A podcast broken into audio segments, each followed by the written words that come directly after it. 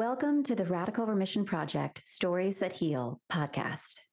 My name is Kelly A. Turner, and I'm a PhD cancer researcher, New York Times bestselling author of Radical Remission and Radical Hope, and the founder of the Radical Remission Project. In this podcast, it is our honor to bring you inspiring healing stories directly from radical remission survivors themselves, as well as from the amazing doctors and healers they work with. All right, Karla, it's your turn. We're going to listen and we're going to learn more about you today. I'd like to welcome Karla Mans Giroux to the mic. She's going to share her story with us today about her own personal radical remission. And I know our audience is going to want to learn more about how you did it. Um, and as one of our hosts, I think it's only appropriate that we we kick off early in the season with your story to share with everyone. So, welcome, Karla. Thanks, Liz. I am so excited to tell my story. I always love to share this because I'm obviously in a really good place. So I love, love, love to tell people how I got here. Yeah. And I know that, you know, for those of you who don't know, Karla and I have our own practice together, and our community uh, loves to, you know, touch base with Karla whenever they have any questions because she is in her own right a radical remission celebrity. So lots of um, people always like to talk to her and learn about what she did to heal. So we want to share that with you today. And I think there's probably going to be some stuff that I'll learn about Karla myself. Um, we met four years ago, actually, this week at our training for radical remission. So happy, happy anniversary. anniversary. um, so, why don't you, Karla, take a minute to share with our audience how you learned about radical remission and um, however that may weave into your uh, diagnosis story. That's yeah, you know, I um, I can never quite recall exactly how I came across the book. I just know that I came across it somewhere about 2016, and I was diagnosed in late 2014 with metastatic breast cancer. So. Um, when I found the book in 2016, I'd already done a lot of things, right? So I had started working with a cancer coach myself immediately because I knew I needed to do more. Um, so let me just back up a minute and say that I had that early stage diagnosis in 2003. So I was 37 years old. My sons were two and five at the time. I had a new career and I found a lump on Christmas Eve. And yeah, sucked. So, you know, that whole process took me about nine months. I did a completely conventional approach to it. Well, I shouldn't say completely. I mean, I dabbled in acupuncture and looked at some other things, but got a lot of pushback on that. Didn't know a lot about it, so so didn't really do much beyond the conventional. So mastectomy, chemotherapy, radiation, and that was kind of over and done in nine months. And then it was five years of tamoxifen. And when I hit my 10 year cancer anniversary, I thought I was safe because every year away from it, I just felt better and better and I could put it behind me. And at 10 years, I thought, great, I'm done, I'm safe. But at 11 years is when I got the metastatic diagnosis. So that was late 2014, and cancer had metastasized to my bones. And in late 2014, I realized with that diagnosis that I had to do oh so much more than I had ever dreamed of doing before. Like I didn't make changes and now I knew I needed to make some big changes. So I did. And we can talk about more about those big changes and my cancer coach and what she helped me do. But um, when I found the Radical Remission book, in 2016, I went through the table of contents. The chapters are all the factors. And at that time, it was the nine healing factors. And I just kind of went check, check, check. I've done it. I've done it. I've done it. And there were a couple that I went, hmm, I need to learn more. I need to dig into this one. I need to figure out what does it mean to follow your intuition. And, you know, so um, it was just very affirming and um, i just knew I, I needed to find out more about this and do more about this. And and then i learned that there were workshops. And so i went to one of the last workshops that kelly turner actually offered her herself. It was at omega institute in rhinebeck new york in september of 2018 right? And then I knew from there that I wanted to get into the teacher training. And so September of 2019 is when I went to the teacher training and met my lovely partner, Liz. That's and we my other radical remission friends. Yes. Uh, Yeah. What a what an amazing experience that was, right?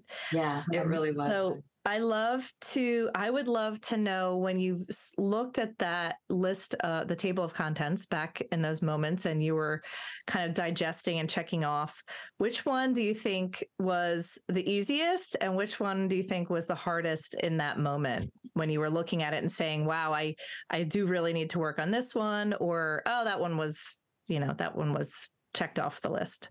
Yeah, I think for me, like, like I know right away I dug into changing your diet, which many of us do.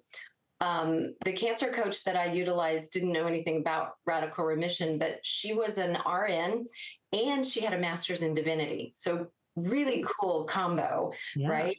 And and I've always been a spiritual seeker. So while she helped me more with that, it wasn't like the one that I needed the most help with. Um, she did help me with diet. She helped me with herbs and supplements. She helped me with detoxing, you know, products and home and and all of that. And I think the the one that was the most like, huh, I need to look into that more was the intuition piece. And not that I Mm. wasn't aware of my intuition, but just wasn't aware of how it played in. And the other one was releasing suppressed emotions although I did go back into therapy immediately upon getting my diagnosis, I called my therapist who I I said, you know, it's holidays are coming. I think I'm good. I'm going to take a break. And then I got the diagnosis and I'm like, I need you. We need to meet again. And we did work at not not necessarily really digging into suppressed emotions, but really just feeling my emotions and getting in touch with my emotions and getting in touch with limiting beliefs. And I did a lot of work on learning to love myself. So, Mhm. one of my big things was I needed external validation. All my life, I was seeking external validation, whether it was from um, the men I dated or the work that I did and the way I worked. You know, I was I I wanted to be the good girl that got the gold star, and I needed people to give me that gold star. And so my therapist really helped me to figure out that I was worthy and lovable exactly the way I was without striving, without working hard, without being a certain way, looking a certain way, et cetera, et cetera. So I like to say that I learned to take off the armor, meaning the clothes, the jewelry, the makeup, and love myself straight out of the shower.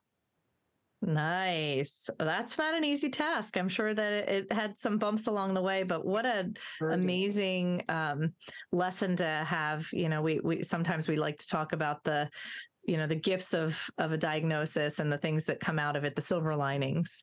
Um, you know, you got to go through all the the rough stuff, but occasionally there's these little gifts, and that definitely sounds like one that um, the audience will resonate with for sure. yeah it was it was definitely a gift and you know it's kind of a continual process it's not like i got it now i love myself Right. i mean i have my moments where i'm like you know i don't and i'm like wait wait wait it's it's i gotta go back i gotta think i gotta realize that you know i i am enough i don't have to be anything for anyone um, to be worthy of love and acceptance so yeah it's a great lesson Absolutely. Good. Well, I love hearing um, about your easiest and and more challenging factors. I think that uh, as we as we always like to remind everyone, the factors do not have an order of importance, and it is really very individual based on what people are, you know, where where they are when they learn about these factors and how to implement them. So um, I'd love to bring you back to the day. Um, that you had your metastatic diagnosis when you followed up with your doctor in that kind of i remember it being kind of an empowering you know not not an, an kind of an unexpected story Yeah.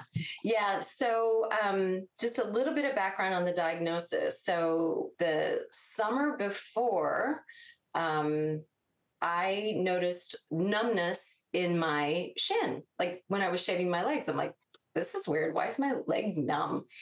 And then the numbness kind of increased. And I also noticed as I was working out um, with my with my trainer at the gym that I couldn't do a lunge without falling down on that leg. And, and she gave me one of those, you know, those balance poles that you can do different things with. She's like, well, hang on to this when you do that leg. And it's like, you shouldn't have to. What's going on? And um, so I had a chiropractor, um, a light touch chiropractor who who used a very different technique, and he started working on me as if I had a pinched nerve. Thinking, okay, you, you got a pinched nerve. Let's get this worked out. Well, after a couple of months, he's like, all right, you're not, nothing's changing, nothing's getting better. So why don't you go to an orthopedic surgeon and get an x ray and see what's going on? So I went to an orthopedic doc and he did an x ray of my leg, of my knee nothing wrong with your knee. It's all good. Why don't you go see a neurologist? So I went to a neurologist. And you know, this this took some time, right? To yeah. all these appointments and waiting and booking and you know, whatever. And it didn't necessarily get worse, but it certainly wasn't getting better. The numbness was at a point and the the falling down, you know, in the while trying to exercise was certainly a problem. But I was compensating and nothing hurt. It was mm-hmm. just numb. And every now and then, like, try to do a lunge and leg would collapse. But the neurologist did this nerve test. It was excruciating. I don't know why, you know, like, could we do the MRI first and skip that part? But we did the nerve test first. He's like, oh, your nerves are all fine. I'm like, yeah, I can feel it. It is all it's all working. right. There may have been some stuff that I didn't feel so good, but he like, okay, we're going to do an MRI. And that MRI was done on like a Thursday afternoon. He's like, all right, we'll be in touch next week. We'll let you know. Great. I get a call on a Friday. And he tells me, given your history, I've called your primary care practitioner. And she's expecting your call and is waiting to hear from you. And I was like, wait, what? I had never even imagined that it could be cancer. So, given your history, when that came up, I knew exactly what he mm-hmm. meant. Yeah. It had never once crossed my mind in all those months of dealing with this. Yeah. Because I was 11 years out and I thought I was right. safe. Right. So, of course, I called my primary care practitioner and she's like, get your husband and come over and see me. Oh my God, what? So we did, and it's a Friday afternoon, and there's not a lot my PCP can do, right? She's got the results, yeah. and one of them told me, whatever, there's a lot of signs throughout your spine, your pelvis, you know, on your bones. We see suspicious spots. And it's Friday afternoon, and my previous oncologist no longer con- considers me his patient because it's been so long oh, since I've oh, yeah. Him, right? So my PCP helps to kind of grease those wheels and get me back in there. But it was, you know, we had to live the weekend with. I thought I was. Uh, this is it. This is. I'm dying. I, yeah. I've got cancer all over my my spine, my bones. It's everywhere. It's ribs, clavicle, hips, pelvis, all of it. And um, we had to sit with that all weekend. And that was pretty excruciating. And I do remember, too, a big thing um, that weekend. We, my sons were teens, preteens, and um, we just happened to have an appointment with the family therapist that Saturday morning. Wow. So we decided to go see her alone, left the boys at home. And her recommendation was don't tell them anything until you know something more, right? Until you know the details of treatment or, or whatever. So we kept it under wraps. Um, don't know how. Uh, you know, my husband and I did a lot of crying and we were both really scared and, and very, very, very, very fearful. But we kept it under wraps. And whatever point I was able to talk to my previous oncologist Monday or Tuesday of the next week, um, I was able to get a phone call with him and then get an appointment scheduled. But that phone call with him was, I think, what you're referring to because it was pretty amazing he and he didn't know anything about it yet. I don't even know if he'd seen the the the report. He must have seen the report, but not the MRI scan, right? So um, he told me, he says, this is a chronic disease we can manage. So I thought, well, all righty then, we're going to manage the hell out of this. I got this. I know how to manage things. I'd spent my career as a project manager, very organized, very driven, very empowered. I can I can take care of myself. You bet. So yeah, I started managing the hell out of it. And it's my therapist who recommended the cancer coach. So I got back to therapy. I got a cancer coach. I saw this oncologist and um, you know started getting everything in motion again and this is where i really started making the important changes that i needed to make yeah, and I bet those those work skills that you had of being organized and being strategic and being uh, what was what was your title? Change. I, well, I was a project manager and a change manager. At that point, I was a change manager, and so global change management within an IT department.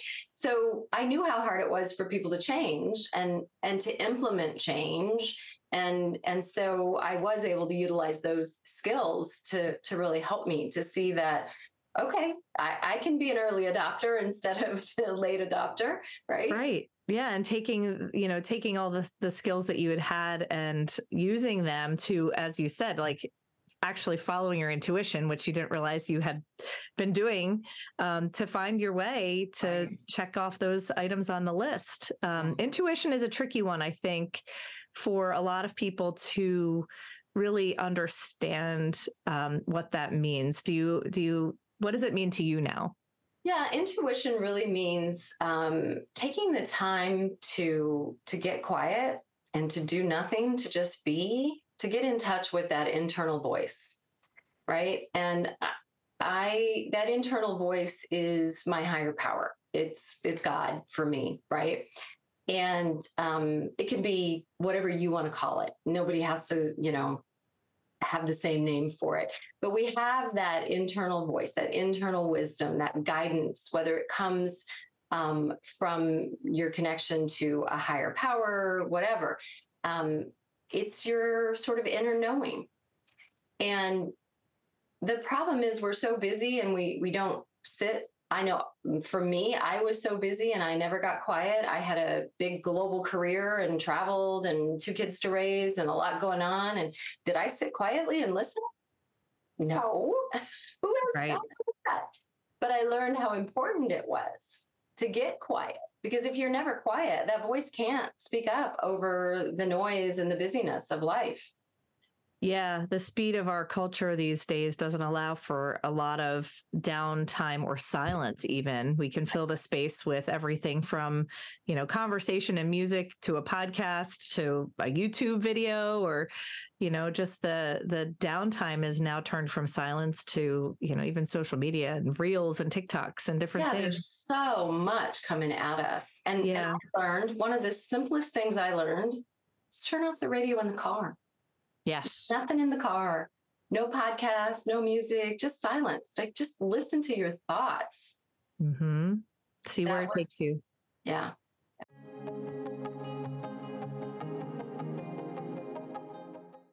Looking for a thoughtful, heartfelt gift for someone with cancer?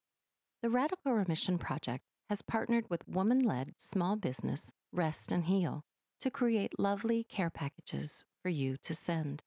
They feature the Radical Remission and Radical Hope books alongside natural wellness products, all of which are non toxic and sourced from women owned, Black owned, and New York State businesses. We know our community is passionate about spreading the radical remission healing factors, and these care packages are a great way to get knowledge into the hands of those who need it most. Visit restandheal.com forward slash shop to purchase or learn more. That's restandheal.com forward slash shop. Being diagnosed with a serious health challenge can be emotional and overwhelming. At Radical Remission, we believe no one needs to face a diagnosis alone. Our certified health coaches work one on one or in small groups to support people living with a diagnosis to integrate the 10 healing factors of radical remission. Our team of coaches include national board certified health coaches, doctors, nurses, and other medical practitioners, as well as mental health providers. Our coaches meet each person where they are on their healing journey to offer support accountability, and goal setting in a positive manner. Check out radicalremission.com to find your health coach and connect with them to learn more about what it might look like to work together. See the show notes for links to find a coach on radicalremission.com.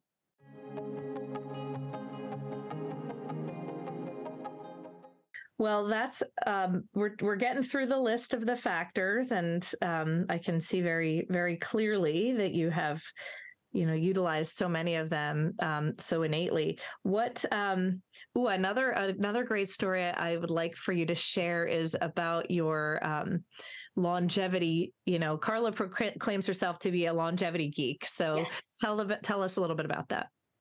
I have always had a knowing maybe this is my intuition, right?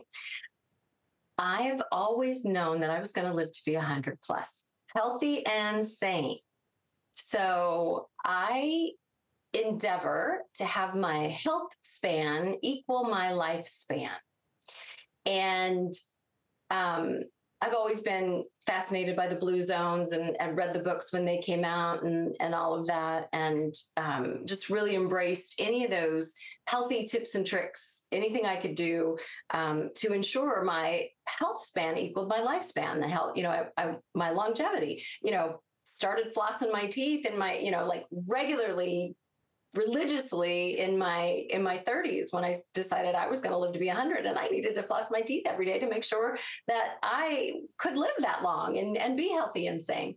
So um yeah, I really um was kind of bummed like wait this metastatic diagnosis doesn't line up with that knowing that i'm going to live to be 100 plus healthy and yeah. sane and so um, I, I'm like, I, I don't accept this. I don't accept this prognosis that metastatic breast cancer is going to end me sooner than I want it to. And so I still um, embrace not only the 10 healing factors, but all of the blue zones, you know, nine, I think there's nine things on the blue zones that, you know, um, that I really make sure, try to make sure that I'm living my life in such a way that I will end up healthy well into my 90s and up to 100 and beyond if I can. Yeah, and I love that being an example of um, somebody's strong reason for living that comes from within, right? So you talk about how you used to get all this external, um, you know, validation. You yeah. yeah. So to utilize having a strong reason for living being about you for you and not you know a lot of people their first reaction is oh my kids or my my dog or my this my job all these other things which are all valid. But what i love about yours is you can wake up every day knowing that you have a plan to have another you know 50 years ahead of you and every decision that you make points you in that direction. And it's kind of all encompassing having you know obviously the social support from your family is part of it but right. it's not defining you and Karla's purpose. And that's, I think, something that can span that the next 50 years. Yeah. Right?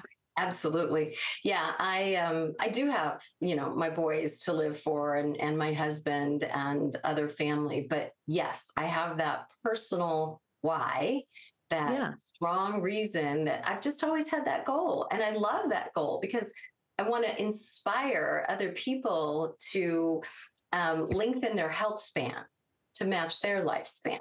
Um, that's that's kind of what's behind it, I think, is like really, I just want to show people it can be done. And there are other people that are living to be 100 and healthy and sane and running races and doing incredible, amazing things. And I get a lot of inspiration from those people. And all of the people in my life know that I want to make this goal. And so I will get stories of the 100 year old woman that ran the race and, you know, whatever it is that people will share that with me. The old couple that's dancing, you know, this amazing ballroom dance or whatever. And those things do inspire me. And I know that I want to be that inspiration for for other people.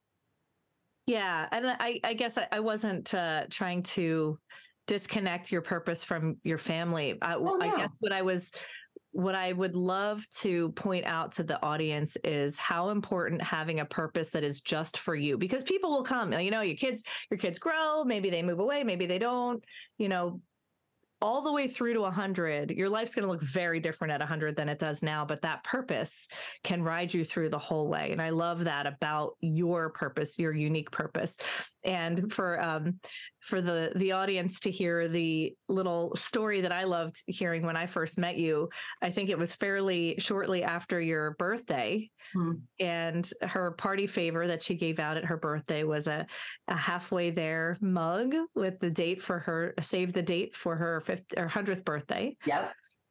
Yeah. So I was I was diagnosed with a metastatic breast cancer in 2014 and I turned 50 in 2015. So it was one year later, and I had a really good handle on things at that point. And um, I, I should tell the rest of the story too, but I threw myself a halfway there birthday party. And I planned this, and one of my friends actually recruited her friend to be my party planner and we threw this amazing party and you know had cake and a dance floor and a photo booth. It was like having a little wedding. Nice. Me and 300 of my closest friends. And it was it was my way to say to everybody that this metastatic diagnosis does not define me.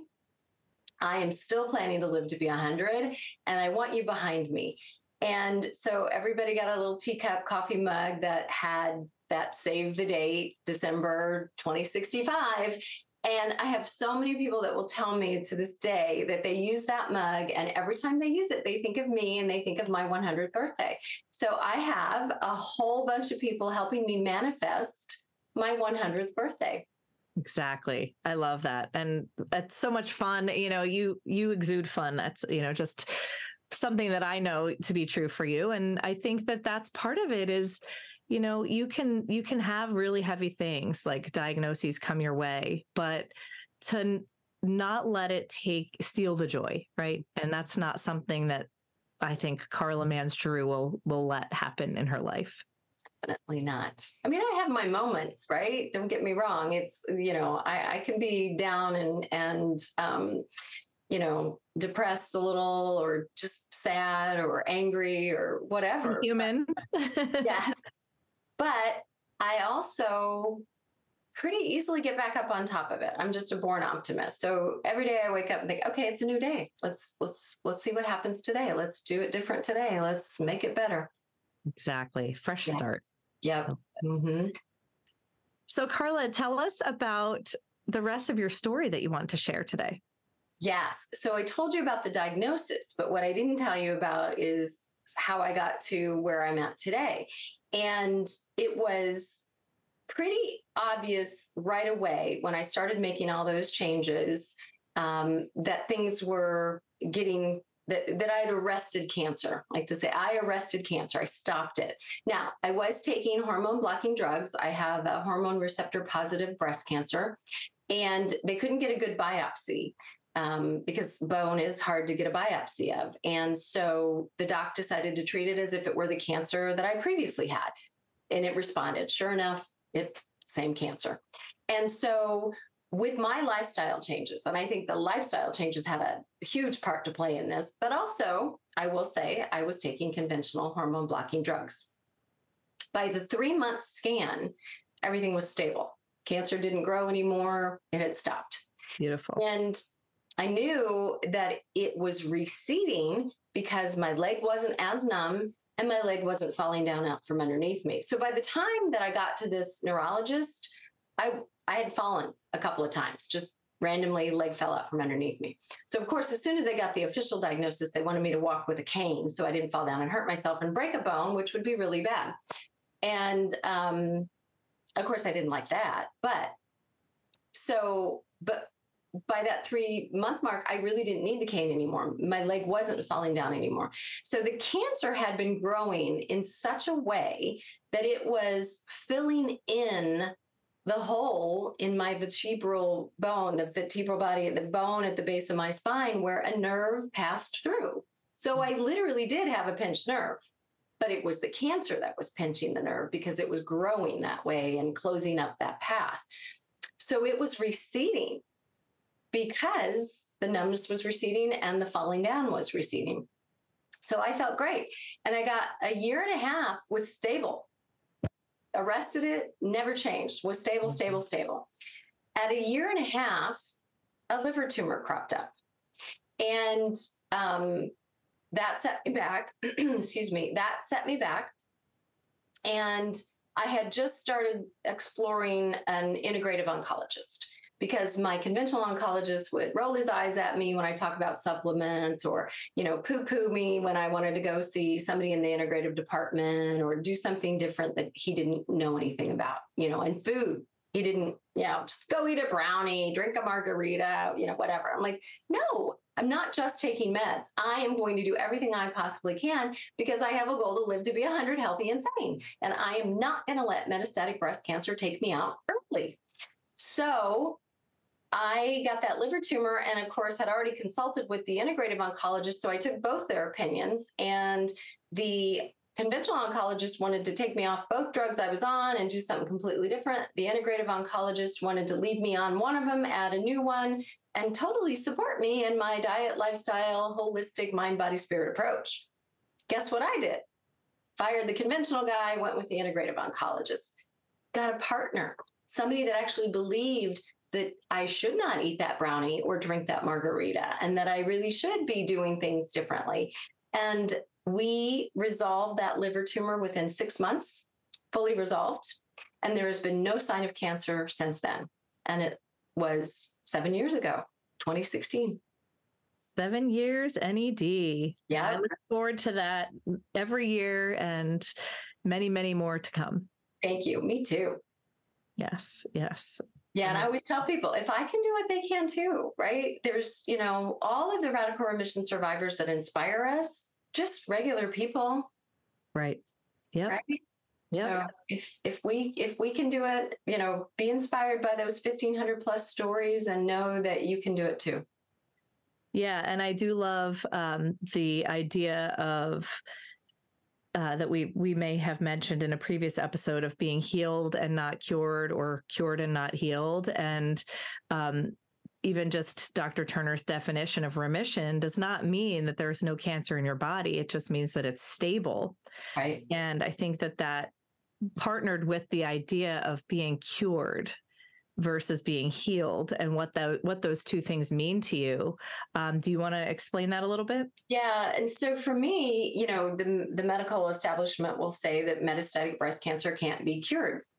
Like, okay, well, you can believe that, and I'll believe what I want to believe, and I um, believe that I can live with that diagnosis till I'm 101, healthy and sane.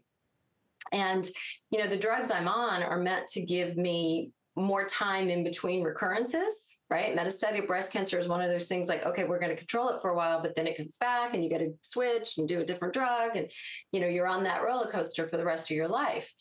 Um, the drug that I've been on for nine years, right? I don't, I don't do math well in my head. So since, you know, I started in 2015, it's been nine years. Um, it was meant to give me um, I believe it was nine months to a year. Wow.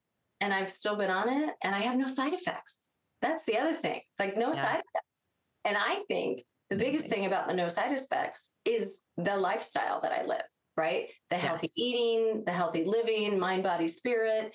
It uh, my body's better able to handle the drugs that I am using. And um, when it comes to cure, okay, Uh, I don't need to say I'm going to be cured. I'm happy to say I'm going to live with cancer for the rest of my life. I know I'm healed. I know body, mind, and spirit. I've done the work of healing and I will continue to do that work because I think that's an ongoing process too. That's not a, you know, you reach the end, I'm healed, I'm good right? There's you know we we live uh, as humans and there's lots of challenges and new things coming our way all the time. And so healing is something we need to constantly be working on.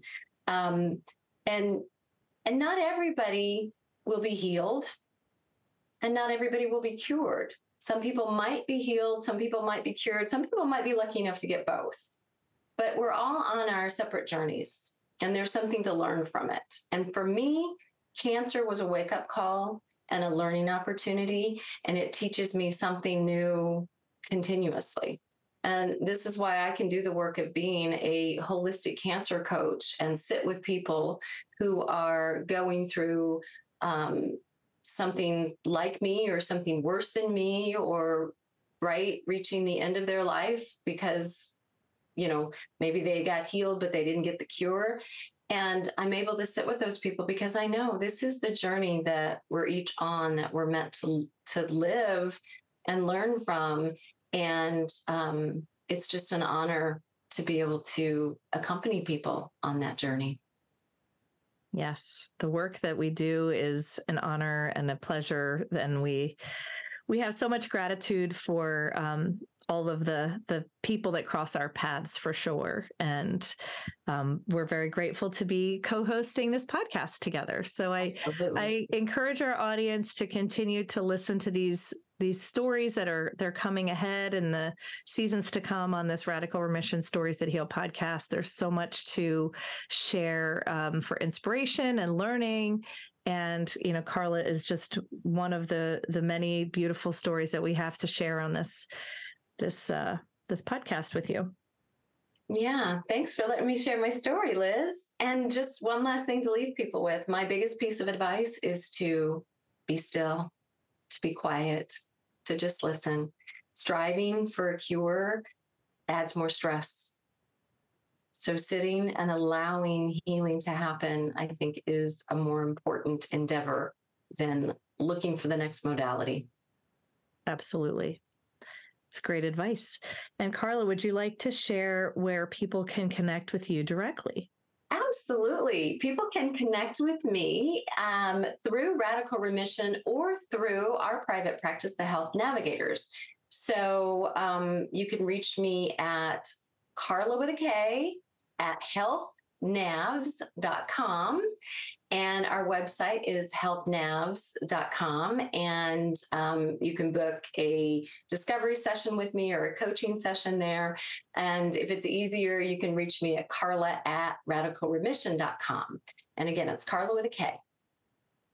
Excellent. Yes. And we will definitely have all of that in the show notes for anyone that needs to, um, that is listening that may not be able to write that down right now. So thank you for listening. We appreciate our audience and we appreciate you, Karla, for sharing your story with them today. And thank you all for listening.